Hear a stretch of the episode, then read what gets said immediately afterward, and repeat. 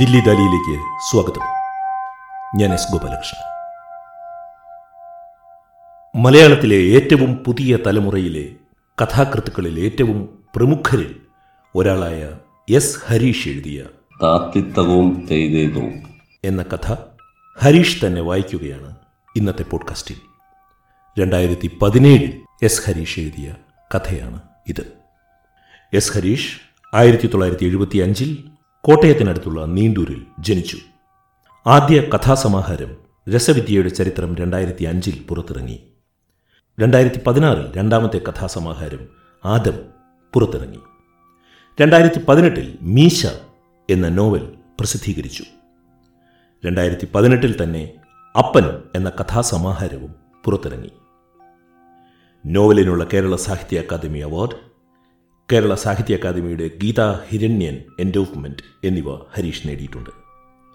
മീശ എന്ന നോവലിന്റെ ഇംഗ്ലീഷ് പരിഭാഷ രണ്ടായിരത്തി ഇരുപതിൽ സാഹിത്യത്തിനുള്ള ജെ സി ബി പുരസ്കാരം നേടി. ജെ സി ബി പുരസ്കാരം നേടിയ ഹരീഷിനുള്ള അഭിനന്ദന പോഡ്കാസ്റ്റാണ് ഈ ദില്ലി ദാലി രണ്ടായിരത്തി പതിനെട്ടിൽ പുറത്തിറങ്ങിയ ഏതൻ എന്ന ചലച്ചിത്രത്തിന്റെയും ലിജോ ജോസ് പെല്ലിശ്ശേരി സംവിധാനം ചെയ്ത ജല്ലിക്കെട്ട് എന്ന ചലച്ചിത്രത്തിന്റെയും കഥയും തിരക്കഥയും എസ് ഹരീഷിന്റെതാണ്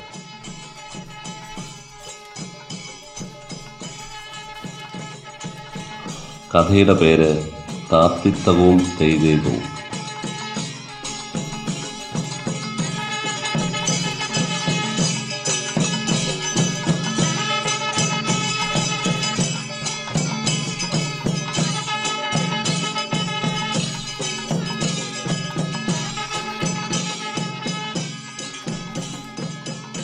എസ് ഹരീഷിന്റെ കഥാരചനയുടെ എല്ലാ സവിശേഷതകളും ഉള്ളിൽ പേറുന്ന ഒരു കഥയാണിത്. കഥാകാരന്റെ കഥാവായനയിലേക്ക് സ്വാഗതം. ചാണകവെള്ളം മുക്കി അലക്കി വെളുപ്പിച്ച ഒറ്റമുണ്ടും തോർത്തുമാണ് വേഷമെങ്കിലും വെറും നിസാരനായിരുന്നില്ല പൂഞ്ഞാർ രാജാവ്. ഇന്നത്തെ തീക്കോയിയും മേലുകാവും പാലായം ഉൾപ്പെട്ട മീനച്ചിൽ താലൂക്കിന്റെയും അതിനും കിഴക്ക് കൊടുങ്കാടായ ഹൈറേഞ്ച് മലനിരകളുടെയും കരംപിരിവ് അവകാശവും കുരുമുളകിന്റെ കച്ചവട അവകാശവും അങ്ങേരുടെ പൂർവികർക്കായിരുന്നു. എന്നാൽ പിൽക്കാലത്ത് തെക്കുനിന്ന് മാത്താണ്ടോർമ്മ കയറി വന്നപ്പോൾ അവരതെല്ലാം ഉപേക്ഷിച്ച് പടിഞ്ഞാറ് പാട്ടത്തിന് കൊടുത്തിരിക്കുന്ന പുഞ്ചദിനങ്ങളിലെ അരി ചോറാക്കി ഉരുക്കുനെയ്യ് ഒഴിച്ച് ഭക്ഷിച്ച് കാലം കഴിച്ചു. ആ പൂഞ്ഞാർ രാജാവാണ് ഞങ്ങളുടെ മുത്തച്ഛൻ ശങ്കരൻ കൃഷ്ണൻ സ്വന്തം കൈകൊണ്ട് സന്തോഷത്തോടെ വെറ്റിലയിൽ ചുണ്ണാമ്പ് തെച്ചതും അരപ്പറ നെല്ലും കൊടുത്തത്. ഒരു ഇളവപ്പാതി ദിവസം മുത്തച്ഛൻ പൂഞ്ഞാർ കോവിലകത്ത് സെമന്തകം തുള്ളൽ അവതരിപ്പിച്ചതായിരുന്നു സംഭവം. കൊട്ടും പാട്ടും ഡാൻസും എല്ലാം കണ്ട് തമ്പുരാൻ ചിരിച്ചു മറിഞ്ഞു. എന്താ അതിന്റെ പേര്? അദ്ദേഹം ചോദിച്ചു. അടിയന്റെ നാമധേയം ശങ്കരൻ കൃഷ്ണനെന്ന് അടിയന്റെ കുപ്പമാടം നീണ്ടൂരുമ്പുക്കാട്ട് വൃത്തം തെറ്റാതെ ശങ്കരൻ കൃഷ്ണൻ ചൊല്ലി. ഇത്രയും പഴയ ആളായിട്ടും അങ്ങേർക്ക് എന്താണ് ജാതിവായില്ലാതിരുന്നതെന്ന് സംശയം തോന്നാം. അന്ന് അതിന്റെ ആവശ്യമുണ്ടായിരുന്നില്ല. ഒരുത്തനെ കണ്ടാലേ അവന്റെ ജാതി അറിയാം. എന്നിട്ട് സംശയമാണെങ്കിൽ ഒരക്ഷരം മിണ്ടിയാൽ മതി. തുള്ളൽക്കാരനായിരുന്നെങ്കിൽ ശങ്കരൻ കൃഷ്ണന്റെ പ്രശസ്തി വേലകളിയിലായിരുന്നു. അമ്പലങ്ങളിൽ ഉത്സവത്തിന് ഭഗവാന്മാരും ഭഗവതിമാരും എഴുന്നള്ളുമ്പോൾ ആനയ്ക്ക് മുമ്പിൽ അകമ്പടിയാകുന്നവരാണ് വേലകളിക്കാർ. ചുവന്ന ഉടുത്തുകെട്ടും തലക്കെട്ടുമായി വേലത്തപ്പിന്റെ കുട്ടിനനുസരിച്ച് അവർ ചുവട് വെച്ച് കളിച്ചു. വലിയ യുദ്ധം നടക്കുകയാണെന്ന ധാരണയിൽ വട്ടമരത്തിന്റെ തടി കൊണ്ടുള്ള പരിചയം ചുള്ളിക്കമ്പിന് പിടിവെപ്പിച്ച് വാളാക്കിയും അവർ കയ്യിൽ പിടിച്ചിരുന്നു. വെറും വേലകളിക്കാരനായിരുന്നില്ല ആശാന്മാരുടെ ആശാരനായിരുന്നു മുത്തച്ഛൻ. ഏറ്റുമാനൂർ ഉത്സവത്തിനെങ്ങാനും ആശാൻ പോയാൽ എഴുന്നള്ളത്തിനിടെയാണെങ്കിൽ പോലും കാട്ടാമ്പാക്ക് സെറ്റുകാർ കളി നിർത്തി വന്ദിച്ച ശേഷമേ ബാക്കി തുടരൂ. കാരണം അവരുടെ ആശാനെ കുളത്തിൽ വേലയുടെ സങ്കീർണമായ ചൂടുകൾ പഠിപ്പിച്ചതും പരിചയ പിടിക്കുന്നതിലെ അപാകത പരിഹരിച്ചു കൊടുത്തതും അദ്ദേഹമാണ്. അതുകൊണ്ട് തന്നെ വൈകുന്നേരമാകുമ്പോൾ കളി പഠിക്കുന്നതിനായി അഞ്ചെട്ട് പിള്ളേർ ആശാന്റെ വീട്ടുമുറ്റത്തെത്തുമായിരുന്നു. വീടെന്ന് പറഞ്ഞാൽ അങ്ങനെയൊന്നുമില്ല. ഒരു മുറിയും അടുക്കളച്ചായ്പും തിണ്ണയും മേൽക്കൂര ഓലയും നിലം ചാണകം മെഴുകിയതും മുറ്റത്താണെങ്കിൽ വെട്ടുകല്ല് തുറന്നുവരുന്നുണ്ടാക്കിയ ചെറിയൊരു കിണർ കരയിലൊരു കടുക്കാച്ചി മാവ്. മാങ്ങ പഴുത്താൽ പകുതി വെള്ളത്തിലും പകുതി കരയിലുമാണ്. ആശാനെ കാത്തിരുന്ന കാത്തിരിക്കുന്ന മടുപ്പകറ്റാൻ പിള്ളേർ മാമ്പഴം തിന്ന് പച്ചവെള്ളം കുടിക്കും. ആശാട്ടി അവരെ ശ്രദ്ധിക്കാതെ മുറ്റത്തും പറമ്പിലുമായി മുണ്ട് പറിച്ച് കുട കുടഞ്ഞുടുത്തും പശുവിനെ അഴിച്ചു കെട്ടിയും കാന്താരി പറിച്ചും നടപ്പുണ്ടാകും. മിക്ക ദിവസവും ക്ലാസ് നടക്കില്ല.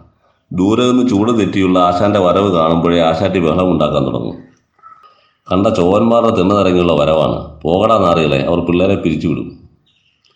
എന്നാൽ കള്ളുകുടി കൂടി തീർത്തും അവശനാകുന്ന ദിവസങ്ങളിൽ ആശാൻ അവരെ പറഞ്ഞു വിടാൻ സമ്മതിക്കില്ല. കുട്ടികളെ ആട്ടിത്തെളിച്ച് ഒരു മൂലയ്ക്ക് ഒരു ഒതുക്കി നിർത്തി അഴിഞ്ഞു പോകാറായ മുണ്ടിനറ്റം കാലുകൾക്കിടവഴി വലിച്ച് പിന്നിൽ കുത്തി മുറ്റത്ത് തലങ്ങും വിലങ്ങും ചൂടുകൾ പഠിപ്പിക്കാൻ ആരംഭിക്കും. ഇപ്പോൾ കാണിക്കുന്ന താളവും കാൽവെപ്പും ആയിരിക്കില്ല അല്പം കഴിയുമ്പോൾ. ആശാൻ കാണിക്കുന്നത് വേലയാണോ തുള്ളലാണോ എന്നറിയാതെ പിള്ളേർ വിഷമിക്കും. അവസാനം മുറ്റത്ത് വീഴുകയോ മുണ്ടഴിഞ്ഞു പോവുകയോ ചെയ്യുമ്പോൾ ചിരിക്കുന്നവരെ ചുള്ളിക്കമ്പ് പാലിന് അടിച്ചോടിക്കും. മകരം കുംഭമാസങ്ങളായാൽ പഠിച്ചതത്രയും മതിയെന്ന് പ്രഖ്യാപിച്ച് ശിഷ്യരും ഉടുത്തുകെട്ടുകളുടെ ഭാണവുമായി കുമ്മനത്തും തിരുവാർപ്പും കുടവച്ചൂരുമുള്ള അമ്പലങ്ങളിലേക്കാകും ആശാന്റെ യാത്ര. അവിടങ്ങളിൽ പുരുഷാരത്തിനും തീവട്ടിക്കും ആനയ്ക്കും ആനയ്ക്കുമിടെ നിന്ന് അവർ ചൂട് തെറ്റിച്ച് കളിക്കുമ്പോൾ ആകാശത്തേക്കായിരിക്കും ആശാന്റെ നോട്ടം. എങ്ങാനും മഴ പെയ്ത് കിട്ടിയാൽ ഉള്ള കാശും വാങ്ങി കരയ്ക്ക് കയറാമല്ലോ. കളിക്ക് ശേഷം തിരിച്ചുള്ള യാത്ര രസകരമായിരുന്നു. ചാരായം കഴിച്ചു തീർത്ത ഉത്സാഹത്തിൽ ആടിയും തുള്ളൽപ്പാട്ടുകൾ പാടിയും തപ്പുകാരനും ആശാനും മുന്നിൽ. പിന്നാലെ ഒന്നും കിട്ടാതെ പറ്റിക്കപ്പെട്ട വിഷാദത്തിൽ ശിഷ്യനും പാട്ട് നിർത്തി വഴിനീളെ ആശാൻ സ്വയം പുകഴ്ത്താൻ തുടങ്ങുമ്പോൾ അവരുടെ ദുഃഖം ഒന്നുകൂടി വർദ്ധിക്കും. ആറാട്ടോ പൂരമോ ഒന്നുമല്ല പള്ളിപ്പെരുന്നാളുകളുടെ കാലമടുത്താലാണ് തനിക്ക് കോളെന്നാണ് ആശാൻ പറയുക. മാപ്പിളമാർക്ക് വാളും പരിചയമെടുത്ത് പെരുമാറാൻ അറിയാമോ? പരിചമുട്ടുകളി അരങ്ങേറ്റത്തിന് മുൻപ് ആശാൻ കണ്ട വിലയിരുത്തണമെന്ന് ആവശ്യപ്പെട്ട് അവർ പലതവണ വീട്ടിൽ കയറി ഇറങ്ങും. ആദ്യമൊന്നും അങ്ങനെ ഗൗനിക്കില്ല. എന്നാൽ അവസാനം പള്ളിയിലച്ഛന്റെ കുശിനിക്കാരൻ ദൂരെ നിന്ന് നടന്നു വരുന്നത് കാണുമ്പോൾ ആശാൻ അകത്ത് കയറി വെള്ളമുണ്ടെടുക്കും. തോർത്ത് കഴുത്തിൽ ചുറ്റി വളച്ചിടും. പള്ളിപ്പറമ്പിലെ കപ്പലുമാവിൻ കസേരയിൽ ഇരുന്ന് പൊടിഞ്ഞു വീഴുന്ന കപ്പ പോത്തിന്റെ വാരിയിൽ നുറുക്കിയതും നെയ്ക്കഷ്ണങ്ങളും ചേർത്ത് പുഴുങ്ങിയത് കഴിച്ചുകൊണ്ട് പരിചമുട്ടുകൾ നിരീക്ഷിക്കും. കുശിനിക്കാരൻ ലൂക്ക വോട്ട് ഗ്ലാസ് ഒഴിയുന്നതനുസരിച്ച് നിറച്ചുകൊണ്ടിരിക്കും. ഒരു തവണ എല്ലിൻ കഷ്ണം ഈമ്പി വലിച്ച് ആസ്വദിക്കുന്നതിനിടെ തൊണ്ടയിൽ കുരുങ്ങിയപ്പോൾ നിലത്ത് കിടന്നുരുണ്ട് മരണപ്രാളം കാട്ടിയ ആശാനെ ഔസേപ്പിതാവാണ് രക്ഷിച്ചത്. എന്നാലും അദ്ദേഹം മാപ്പിളമാർക്ക് മുഴുവൻ ചൂടും പറഞ്ഞു കൊടുത്തിട്ടില്ല. പള്ളിയിൽ നിന്ന് വന്നാൽ പിറ്റേന്ന് മുതൽ പറമ്പിൽ നിന്ന് കയറാൻ നേരമുണ്ടാകില്ല ഞങ്ങളുടെ മുത്തച്ഛന്.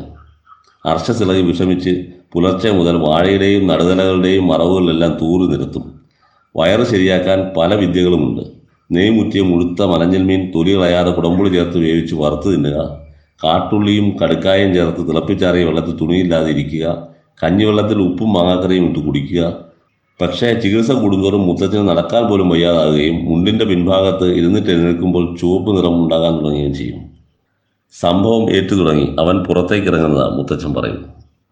ഉത്സവവും പെരുന്നാളും ഇല്ലാത്ത സമയത്ത് വീടിന് പിന്നിലെ പത്ത് പറ കണ്ടം തന്നെത്താനെ ഉഴുതു വിതയ്ക്കും ശങ്കരൻകൃഷ്ണൻ കാടിവെള്ളവും ഉണക്കപ്പുല്ലും തിന്ന് എല്ലും തോലുമായൊരു കാളയാണ് സഹായത്തിന്. കൂടുതൽ തീറ്റ കൊടുത്താൽ നെയ്മുറ്റി ഉടവുകള മടിയനാകുമെന്നാണ് വെപ്പ്. അവനുമായി വർത്തമാനം പറഞ്ഞ് ഉഴുതു ക്ഷീണിക്കുമ്പോൾ പരവശതയോടെ കിഴക്കോട്ട് നോക്കും ശങ്കരൻകൃഷ്ണൻ അപ്പോൾ വരമ്പത്ത് വാട്ടിയ മുട്ടയും ഒരുമന്ത വെള്ളവുമായി ഭാര്യ നിൽപ്പുണ്ടാകും. ഒരു തവണ മുട്ട വിഴുങ്ങി പൂർവാധിക ശക്തിയിൽ ഉഴാൻ തുടങ്ങിയ ശങ്കരൻകൃഷ്ണനും കാളയും തലപ്പയ്ക്ക് അടിയിൽ നിന്ന് അയ്യോ അയ്യോ എന്ന നിലവിളി കേട്ടു. അറ്റം പൊക്കി നോക്കിയപ്പോൾ ഒന്നാന്തരം ഒരു മൂർഖൻ ചുറ്റിക്കിടക്കുന്നു. അവനെ വാൽ പിടിച്ചെടുത്ത് കരയ്ക്ക് കയറ്റി വിട്ടു മുത്തച്ഛൻ.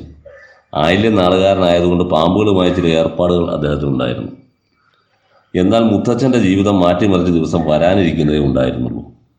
കൃത്യമായി പറഞ്ഞാൽ ഇടവമാസം ആദ്യം ഒരു ഉച്ച കഴിഞ്ഞ നേരം മഴ ഓങ്ങി ഓങ്ങി വരുന്നതേ ഉള്ളൂ. ശങ്കരൻകൃഷ്ണന് വേദഗിരിക്ക് പോകുമ്പോൾ തിരുമേനിമാരുടെ പറമ്പിൽ നിറയെ എള്ളുചൊലി വളർന്നു നിൽക്കുന്നത് ഓർമ്മ വന്നു. എല്ലാം ഇപ്പോൾ മൂത്ത് കായ് പൊട്ടി പൊട്ടിത്തെറിക്കാറായി നിൽക്കുകയായിരിക്കും. മഴ തുടങ്ങിയാൽ പിന്നെ ഒന്നിനും കൊള്ളില്ല. നിങ്ങൾക്ക് വേറെ പണിയില്ലേ? ഭാര്യയ്ക്ക് ദേഷ്യം വന്നു. ആ ഭാഗത്ത് വിധവയായ ഒരു ശാരസ്യാരമായി ഭർത്താവ് ചില്ലറ ലോഹ്യത്തിലാണെന്ന് കേട്ടിട്ടുണ്ട്.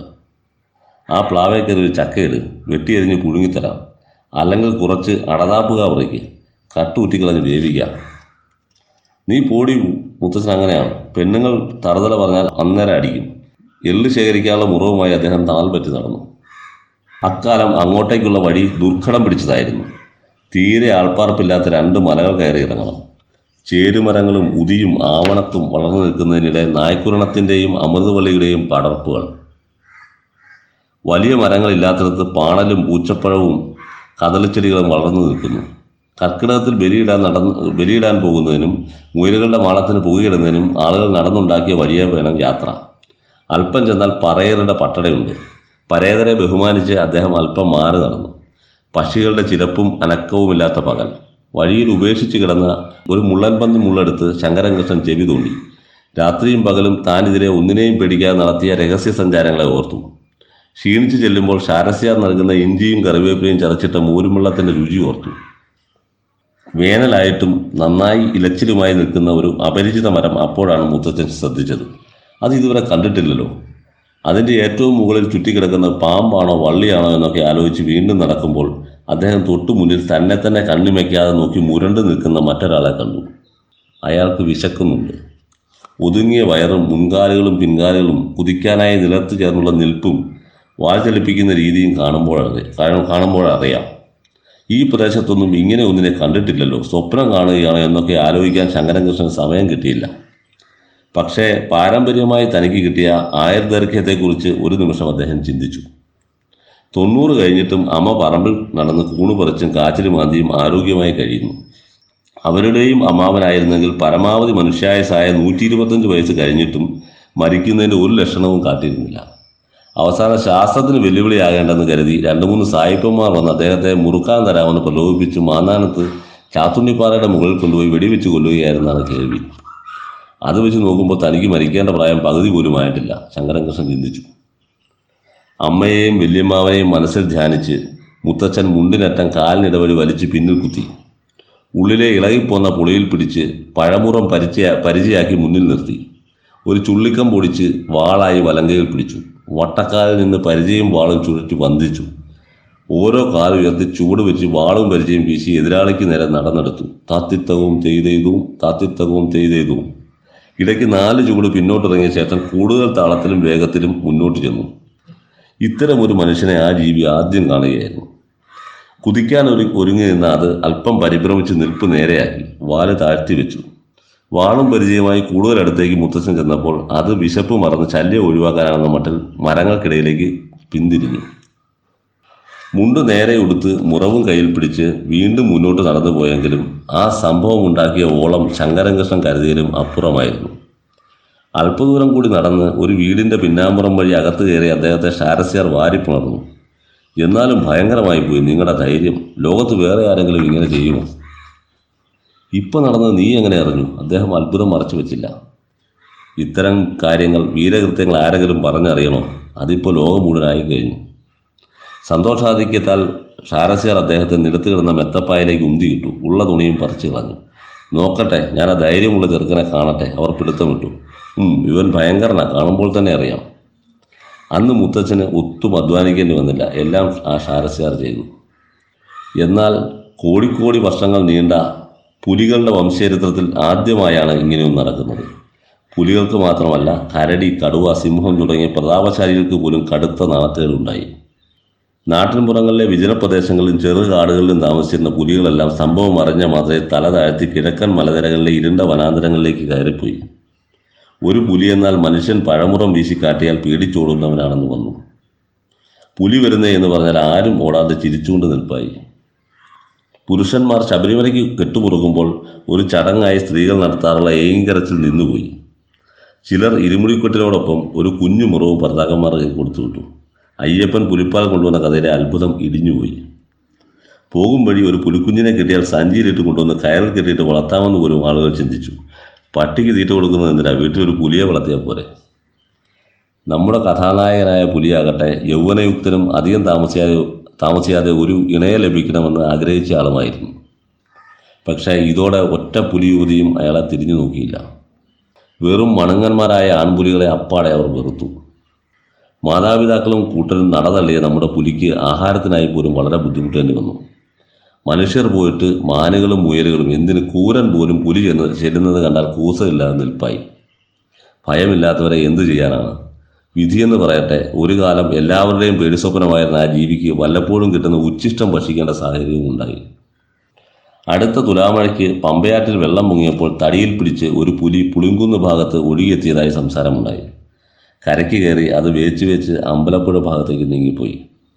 പുലി ഇറങ്ങി ആ പുല്ലുകെട്ട് മാറ്റിയിടും അല്ലെങ്കിൽ അത് തിന്നു തീർക്കും. പുലിയെ കണ്ട ഒരു പശു വളർത്തുകാരൻ ഭാര്യയോട് പറഞ്ഞു അത് പുലിയല്ല വല്ല കാട്ടുമാക്കാനുമായിരിക്കും മെലിഞ്ഞു തൊലിഞ്ഞിരിക്കുന്നു.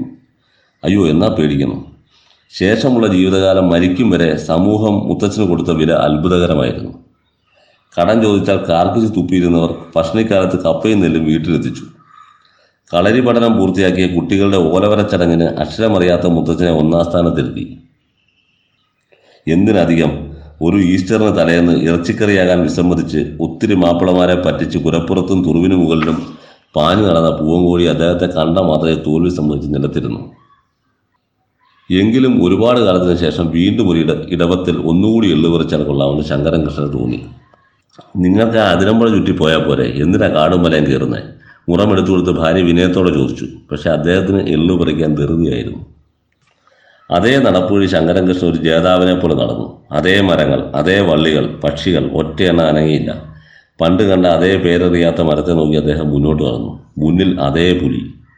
കുറച്ചു നാളായി സമയം ഇവിടെ സ്തംഭിച്ചു നിൽക്കുകയായിരുന്നു ശങ്കരൻകൃഷ്ണൻ തോന്നി ഇതിനു മുൻപ് നടന്നതും ഇപ്പോൾ നടക്കുന്നതും ഒന്നു തന്നെയാണ്. കുറേ കാലമായി താൻ ഈ പുലിയുടെ മുന്നിലാണ്. പുലി തന്റെ മുന്നിലും ശാരസ്യാരും നാട്ടിൽ കിട്ടിയ ബഹുമാനവും ഒന്നുമില്ല. ഒരു മനുഷ്യരും ഒരു പുലിയും മാത്രം. ഉള്ളിൽ ഒട്ടും ആന്തലുണ്ടാകാതെ ശങ്കരൻകൃഷ്ണൻ മുണ്ട് പിന്നോട്ട് കുത്തി പഴമുറം പരിചയാക്കി ചുള്ളിക്കമ്പ് വാളാക്കി വട്ടക്കാലിൽ നിന്ന് വാളും പരിചയം ചേർത്ത് വന്ദിച്ചു. താത്തിത്തകവും ചെയ്തെയ്തും താത്തിത്തകവും തെയ്തെയ്തും. സമയം കളാതെ പുലിയുടെ നേരെ ചുവട് വെച്ച് ചെന്നു. പരിച വായുവിൽ വീശി ഇടത്തും വലത്തും ചാടി. എന്നാൽ അലസഭാവത്തിൽ ഒരു കോട്ടുവാ കോട്ടുവായിട്ട് പുലി ക്ഷമയോടെ നോക്കി. നാല് ചുവട് പിന്നോട്ട് വെച്ച് അദ്ദേഹം പിന്നെയും മുന്നോട്ട് ചെന്നു. ഇക്കുറി അതിശയപ്പെട്ടത് ആശാനാണ്. പുലിയും എഴുന്നേറ്റ് രണ്ട് മുൻകാലുകളും നിലം പറ്റ ചേർത്ത് വന്ദിച്ച് മുന്നോട്ട് ചുവട് വെച്ചു. താത്തിത്വവും ചെയ്തതും വിടാൻ ഭാവമില്ലാതെ കുറച്ച് പിന്നോട്ടിറങ്ങി അടുത്ത ചൂടിന് ആശാൻ ഒരുങ്ങി. കൊച്ചിക്കാരാ കഴിവേറി പക്ഷേ ഒരു നിമിഷം പൊക്കിയ കാൽ താഴ്ത്തി ബാക്കി ചൂടും താളവും മറന്ന് ശങ്കരൻകൃഷ്ണൻ നിന്നു. എന്നാൽ അദ്ദേഹം പഠിക്കാത്തതും മറന്നതുമായ ചൂടുകൾ വെച്ച് പുലി മുന്നോട്ട് വന്നു. കൊച്ചിക്കാര കഴിവേറി മത്തിത്തലയ്ക്ക് ഉപ്പുണ്ടോ? താത്തിത്വവും ചെയ്തു പക്ഷേ പുലിയുടെ ചൂടുകളൊന്നും ശങ്കരൻകൃഷ്ണന് മനസ്സിലായില്ല. ഇത് കളി വേറെയാണ് വേല വേറെയാണ് അദ്ദേഹം ചിന്തിച്ചു. കളി നിർത്താൻ തീരുമാനിച്ച് ശങ്കരൻകൃഷ്ണൻ വാളും പരിചയം നിരത്ത് വെച്ച് വണങ്ങി പിന്നോട്ട് അവതാളത്ത് ചൂട് വെച്ച് നീങ്ങി. പിറകോട്ടാഞ്ഞ് മുന്നോട്ട് താളം തെറ്റാതെ വന്ന് പുലി അദ്ദേഹത്തെ കടിച്ചെടുത്ത് ഒരു പാറപ്പുറത്ത് കിടത്തി. പൂച്ച എലിയ എന്ന പോലെ അങ്ങോട്ടും ഇങ്ങോട്ടും തട്ടി സന്ധ്യയാകും വരെ വേലകളി പഠിപ്പിച്ചു. നന്നായി ഇരുണ്ടപ്പോൾ കഴുത്തിന് കടിച്ചെടുത്ത് കാട്ടിലേക്ക് നീങ്ങി. ഈ ഓണം അവധിക്ക് നാട്ടിലെത്തിയപ്പോൾ ഒരു വൈകുന്നേരം ഞാൻ അഞ്ചു വയസ്സുകാരൻ കുട്ടിയുമായി നടക്കാനിറങ്ങി നല്ലൊരു കയറ്റം കയറി മുകളിലെത്തി. ഇപ്പോഴവിടെ കാടും വള്ളികളുമില്ല. നിറയെ വീടുകൾ. ബാക്കി സ്ഥലത്ത് റബ്ബറും വാഴയും. പുലി പോയിട്ട് ഒരാട്ടും കുഞ്ഞു പോലുമില്ല. മതിലുകളിലിരുന്ന് നിക്കറും ബനിയനും വിട്ട മുതിർന്ന കുട്ടികൾ മൊബൈലിൽ തിരയുന്നു. ടെറസുകളിൽ ഉണക്കാനിട്ട തുണികൾ. കണ്ണാടി പോലെ ടാർ ചെയ്ത വഴിയെ സൈക്കിൾ ഓടിക്കുന്ന പെൺകുട്ടികൾ. അടുക്കളകളിൽ നിന്ന് സൂര്യകാന്തി എന്ന ഇടമാണ് അച്ഛാ ഇത് കണ്ടോ? മകൻ വിരൽ ചൂട്ടുന്നത് കണ്ട് ഞാൻ മുകളിലേക്ക് നോക്കി. അവിടെ വെളുത്ത മേഘങ്ങൾ ആനയെയും പാറയെയും മലയെയും ഒക്കെ സങ്കല്പിച്ചുണ്ടാക്കുന്നു അതിൽ ഒന്നിൽ നിന്ന് മറ്റൊന്നിലേക്ക് ചാടിയോടുന്ന മുത്തച്ഛൻ. പിന്നാലെ പുലിയും. അവൻ ഇനിയും മുത്തച്ഛനെ വിട്ടില്ലേ? ഞാൻ ചിന്തിച്ചു. അതോ അവർ വേലകളി പഠിക്കുകയാണോ? എസ് ഹരീഷ് എഴുതിയ കഥ. കഥാകാരൻ തന്നെ വായിച്ചതാണ് ദില്ലി ദാലിയുടെ ഈ ലക്കത്തിൽ നിങ്ങൾ കേട്ടത്. ഈ പോഡ്കാസ്റ്റിന്റെ ഈ ലക്കം ഇവിടെ അവസാനിക്കുകയാണ്. കേട്ട സുമനസ്സുകൾക്ക് നന്ദി. കഥ അവതരിപ്പിച്ച എസ് ഹരീഷിനും ദില്ലി ദാലിയുടെ പേരിൽ നന്ദി. സ്നേഹപൂർവം എസ് ഗോപാലകൃഷ്ണൻ.